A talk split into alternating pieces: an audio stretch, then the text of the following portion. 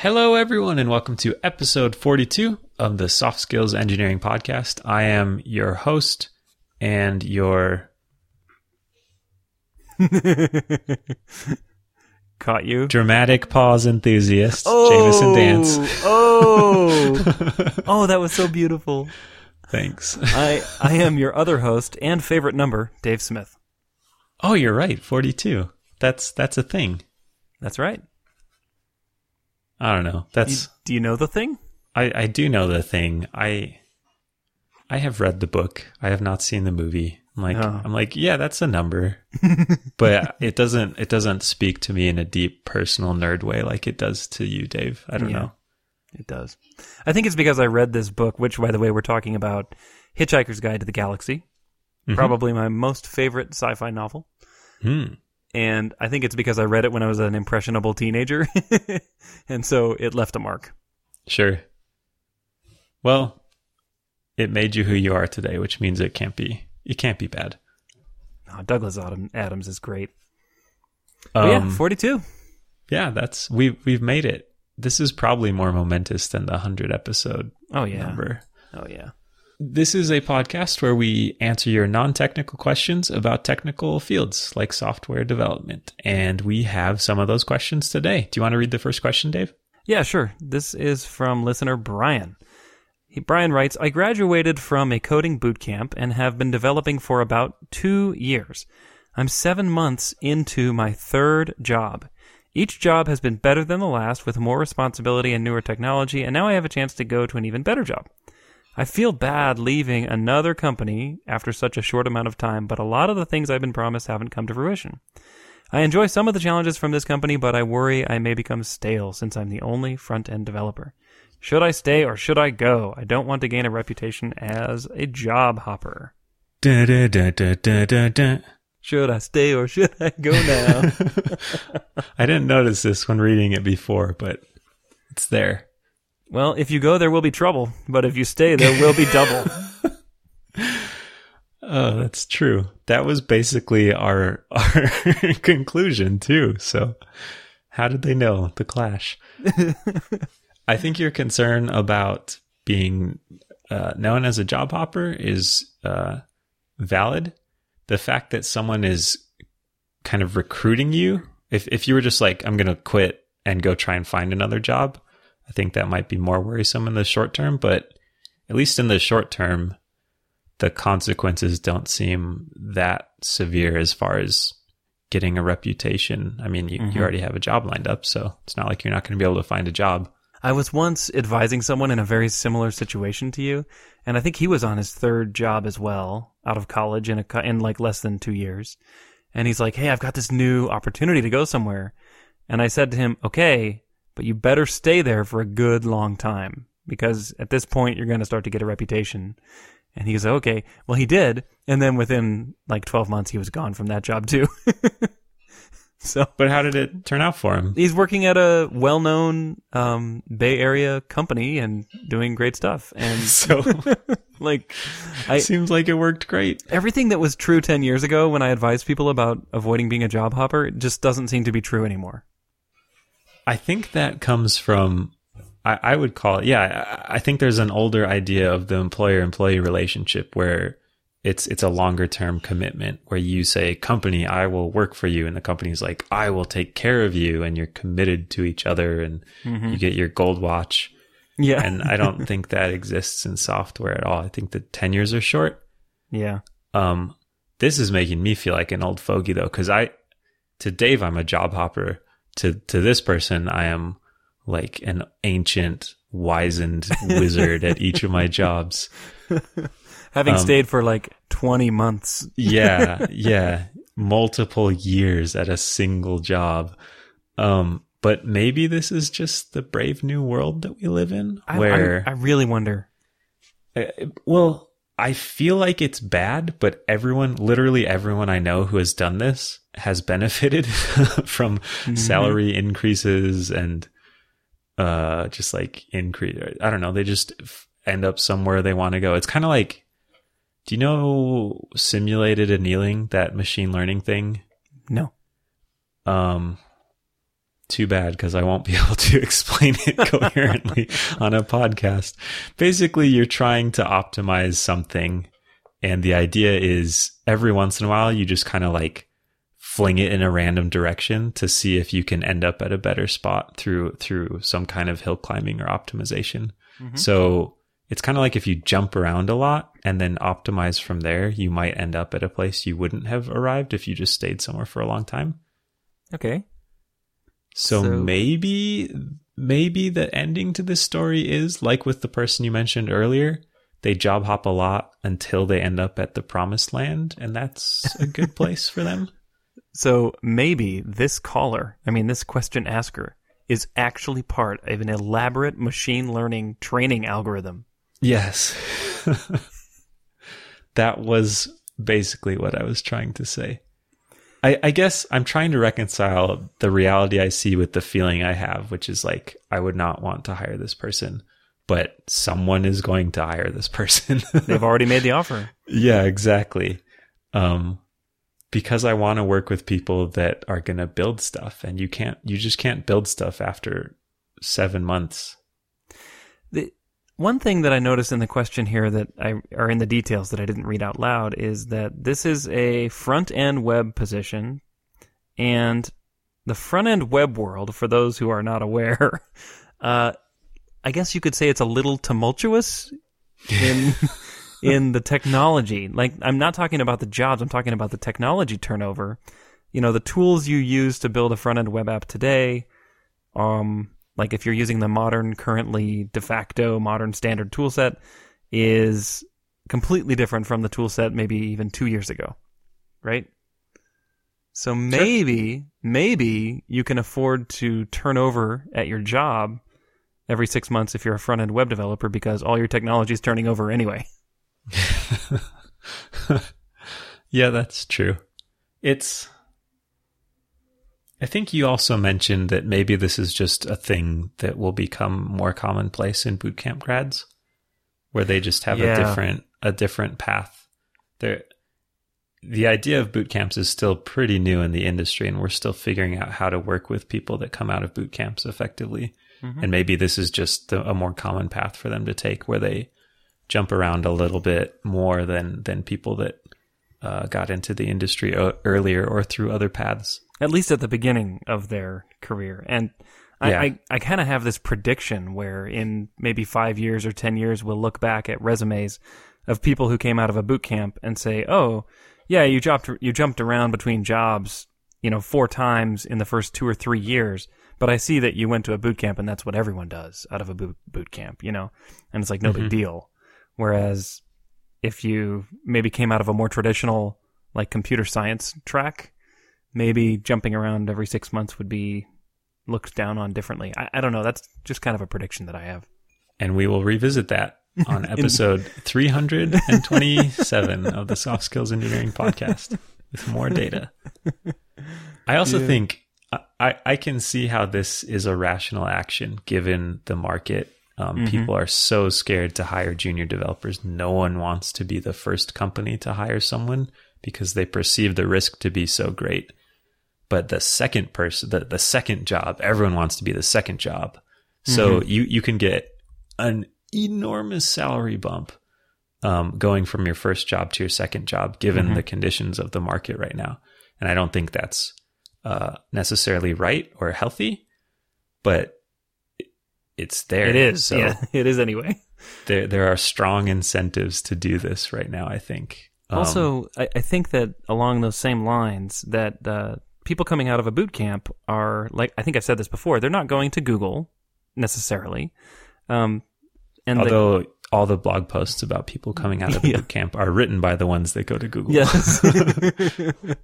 but um they are sometimes the jobs that I've seen they are going to are like sometimes a little bit short-term jobs anyway, like for example an agency position where you are building like greenfield product in a rapid like rapid iteration fashion for lots of different customers over the course of a few months and maybe in 6 months you've built two complete websites for you know different customers and so maybe it's completely natural that you would move on to a new job uh, because it's not like you're walking out on a team that you've helped establish this big platform. No, you've been like cranking out um, these fresh products that are not like the most sophisticated, gigantic systems that power Google. You the, know, the difficulty in that is all around deadlines and timing and, and Yeah. speed, not necessarily depth of, of feature set, is what you're saying.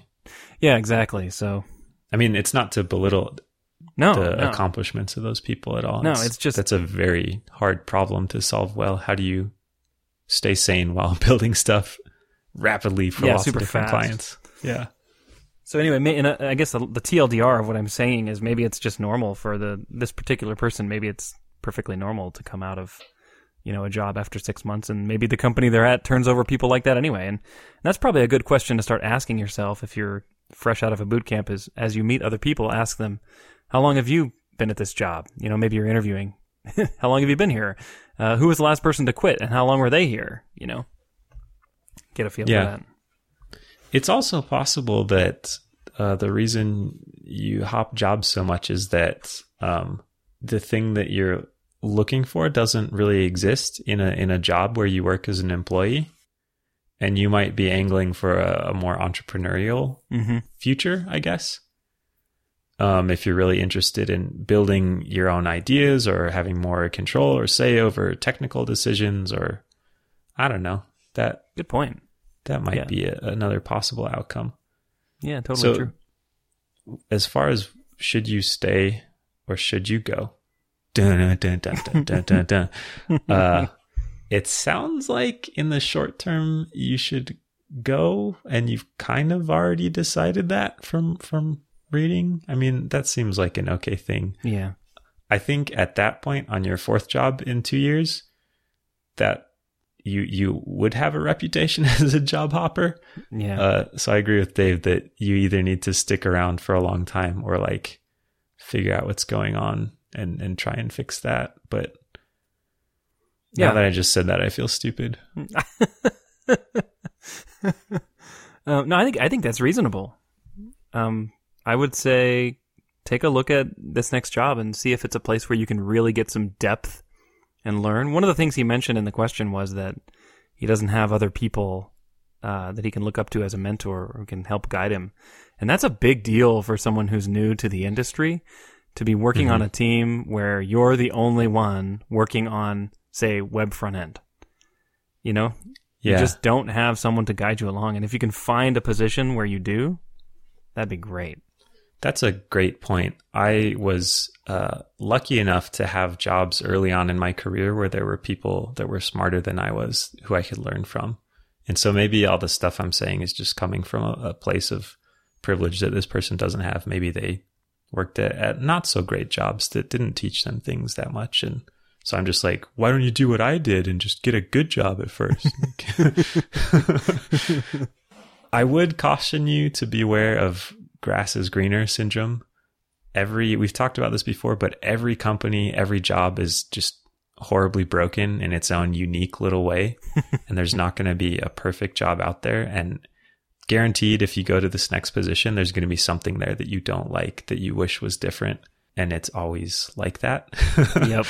So learning to learning how to work within a system to improve it is an important skill that I think uh, I, I would suggest you try and develop that and as a next thing to work on is okay. I don't like this thing. What am I going to do to change it?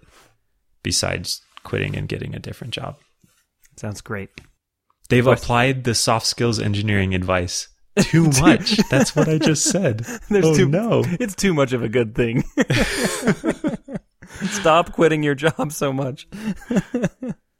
Uh, I mean, it sounds like it's worked out, and it sounds like it it, it might work out again uh, this time. Yep. And I don't think there's some magic number where if you hit number five, then suddenly you have this black mark on your resume forever. I mean, if people are still offering to hire you, then you're doing something right. So Yep. I think it's much more important that you have a easy to understand story for why you left each job. Mm. And if you got fired from each job, that's a very different story than when than you saying I wasn't challenged and I was looking for something better.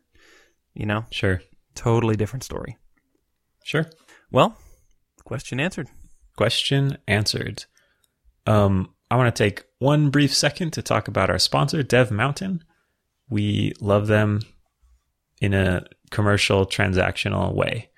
Um, they they uh, do dev boot camps in Utah. They do iOS. They do web development. They do UX and UI. Um, they have full time courses and part time courses. And in the full time courses, they offer free housing, actually, which is pretty cool. Yeah. If you're interested, you can go to softskills.audio slash devmountain and it'll take you over to their website and you can find out more about that. So thank you, Dev Mountain. Thank you. All right, you want to read our next question? I do. This one, this is one of the first questions we ever got on the show, and it's just sat in our backlog. So we're Yep. getting to it. Yep. What non technical practices or cultural attributes improve software reliability or delivery? That's a great question. I was just trying to think of the most dogmatic answer I could think of. Is it 42? no, it, it's pretty much split between agile methodologies and test driven development. This is right on the edge of like technical things that we don't talk about. But the question is explicitly about non-technical things that Yeah, affect these very technical things. So Good it's, point. This is an So- interesting question. So TDD and agile, those are like right out, right? They're not on the table for discussion. Sure. I mean, yeah, because they're they're bad. That's what you're saying, right? no, I'm- they're technical. yeah. Yeah. Instead, we should rely on solid anecdotal evidence from our own lives. I think I have more negative experience with this than positive experience. I think I could tell you things that make it harder Oh, yeah. Okay, to have reliability. let's do that. I would say either no QA process or developers who feel a, a disdain for the idea of QA. Facebook is super cool, right? They're one of the cool tech companies and they famously don't have a QA department and they do a lot of stuff to make sure their software works. But if you just read blog posts, you're like, Facebook doesn't have QA. QA sucks. We're too smart for QA. And then you just like go write a bunch of code and it breaks all the time. um, Yeah. I have I have lived that reality before. You need some kind of QA, and QA is a very different skill from testing, like writing unit tests or integration tests or whatever. And either your developers need to have that skill, or you need someone else that has that skill. But that's I don't know. QA gets a bad rap sometime, but I, I think it's it's really important. I think you're right. And to add to that, I think that you really need to bake QA into every part of the process, not just, you know, some checklist at the end of the whole development process where you're like, okay, and here we do all the QA, right? Like, I think that the, the highest quality, highest reliability teams that I've seen, they have some kind of QA baked into the entire pipeline, uh, if you will, of their development process. You know, Sure. from from the first line of code that's written all the way to the final verification by the person who came up with the feature idea. Sure. I've also seen teams that that don't really use their product that much. They don't really have a great understand, a great feel for what the whole product does or is. And they build their features and kind of test them out as they build them. But there's just a lot of there can be a lot of complexity in how the rest of the product works that isn't the feature you're working on. And that can make it harder to build reliable software than if you're deeply familiar with how things work and you you kind of click around in it a lot if it's a product that you can click around in or you just use it in some way beyond just clicking on the most recent thing that you wrote does that make sense I think so. Have you seen it done that way before? Like, and what the outcomes are? uh of of using the software more Oh, no, of- intimately Of not of it just being like, well, only I've- our, I've- know, I've done it. yeah, the outcomes are I, I broke stuff that I didn't know existed all the time. sometimes it's hard to become an expert in your own software. especially if it's for a domain that you don't care about. That's why I personally find it important to care about the the product I'm building. Either I need to like make myself care about it, or it needs to be in a thing Mhm. I, I find intrinsically interesting. Because if I don't care about it, then this is that's what I do. I just like write the feature in a vacuum and don't consider it in the context of the whole product because I don't I, I I don't develop enough empathy for what it's like as a customer Yeah. to use it. Yeah. maybe that's the underlying principle is you need empathy with the customers instead of just like seeing them as obstacles from you being as productive as you want to be. Like they keep giving you crap to do, those dang customers. Um, one of the things that I love like to do at every company I've been at is something that I'll call uh, broadly continuous improvement. And specifically, one way to do continuous improvement is through retrospectives. And I think the word retrospective actually came from the agile movement. But the idea is that as a team, you get together periodically and review something that uh, has happened recently, and you talk about what went well, you talk about what could go better, and pick something that needs to change. And and one of the things that I did on my teams was I would have the team pick only one thing to change between now and the next next retrospective. And focus on just that one thing because it's really easy to be like, well, here's here's a list of 10 things we all need to do better. And mm-hmm. when you have a list of 10 things, it's really hard to focus. And so you end up doing none of them, right? Yeah. But if you pick one thing, I found that you can usually make a material impact on that one thing because the whole team focuses on it. Sure. And you have to repeat this. Like I think one of the one of the reasons that this sort of thing can work but also fail is that it's super repetitive. It can feel super repetitive to just constantly be be doing retrospectives. You know? Mm-hmm. Like I How did them like often do you do them? like every 7 or 8 minutes. Would be, would be best. Like if you want to be really high quality. the most feedback, right? The Yeah. fastest It's all iteration feedback. loops. It's just all about iterating. I think that in an ideal world you'd do them on some schedule, but I always tended to do them after something really bad happened. you hmm. know? It's like, Sure. oh, we need to do a retrospective. you know? Sure. Which That by the way makes is it's basically a nicer way of saying postmortem. Yeah, at that point, yeah, if it's an if you're doing an air quotes retrospective about the database going down. Another thing that works for me personally is not feeling rushed. I feel Mm. like quality is hard to rush and the default state of building software commercially is is pressure and pressure to rush. You always want to get stuff done faster. Someone's always waiting for your thing. There's always another five things to do after it. And depending on the product organization you work with, that that pressure can come through and affect the developer team. Yeah. And I don't think most developer teams are like high performance, we rise to the pressure type of things. Mhm. Like people talk about pressure. that. Yeah, like that's like a macho thing that people love to kind of pound their chests and say like I can sling code with the best of them. I'll crank it out under pressure, but I don't think that's true for most teams. Oh, I think they, people? I think they can crank it out exactly, but will will what they've cranked out work in two weeks? That's the question. Yeah, or or will they be able to make the switch in their brains from having developed a thing to having to QA it and figure out okay, as a, if I use this as a customer, what are all the crazy ways they can break it? Like Mhm. there's just all these little steps that get skipped when there's a lot of pressure. So th- there will always be pressure. You can't not have it, but if you can set up your engineering organization to to shield people from it, to allow them to do good work. I don't think you need to like just like put developers on this mountaintop and like airdrop them sweeties and I don't know ball pits and stuff and be like, we'll just let them do good work. Like they need to be exposed to the realities of the Well, yeah, business, we- but you also I think way back in episode single digit land, we did an episode about deadlines, Mm. right? Remember that? And our conclusion, Yeah. our conclusion was basically that in the absence of a deadline, engineers will generally just not deliver anything. Yeah, it's like some amount of pressure is good, too much pressure is bad. yeah, but but quality is a thing that suffers under a lot of pressure. Yes. That's my my takeaway. One way that you can measure pressure, because this is hard to measure, but one way you can measure it is by asking your developers to create uh, stories or feature requests or whatever you track in your system that identify technical debt that has accrued as a result of these kinds of schedule pressure. And um, you can put numbers on them, like, you know, to weight them and say, well, this is like an extra large technical debt item. This is a small technical debt item. And then you can use that to say how much technical debt have we accrued, and that is an indicator of how much pressure you're putting on your developer team if you're putting too much or too little.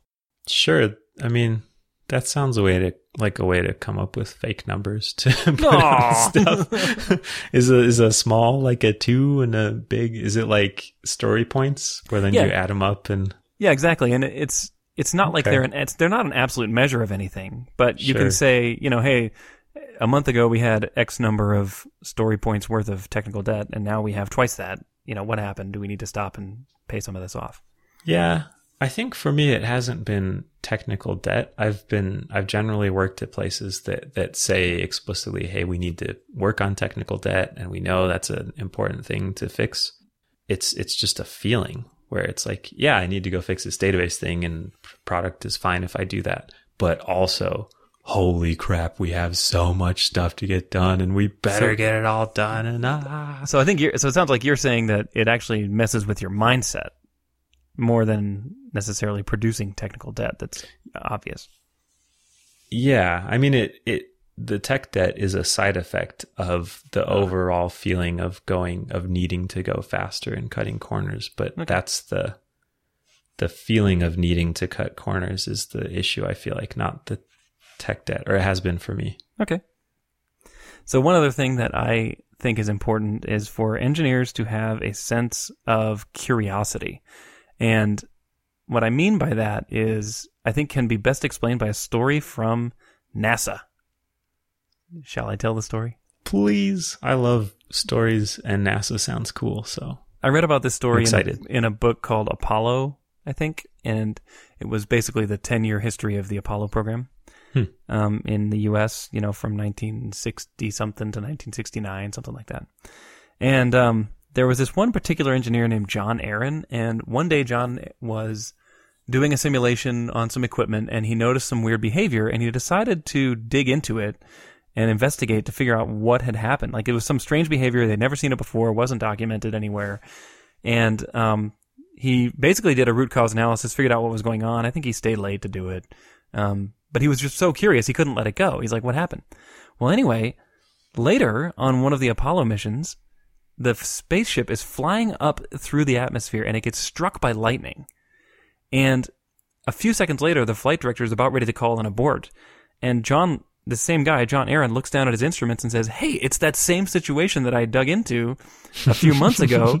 And he knew exactly how to fix it and what the root cause was. And he just said, Hey, I re- recommend we switch the, uh, this particular piece of equipment into this auxiliary mode. And boom, suddenly everything was back on track and they were able to complete the mission to the moon.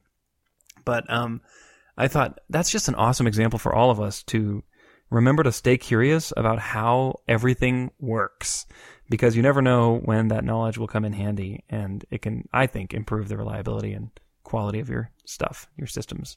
Yeah, I've seen a lot of debugging stories that start with I noticed this weird thing and I just kind of kept poking at it until and then they they discover it's like the tip of the iceberg and they discover the all the insane underlying stuff that's Mm-hmm. caused by this little weird blip.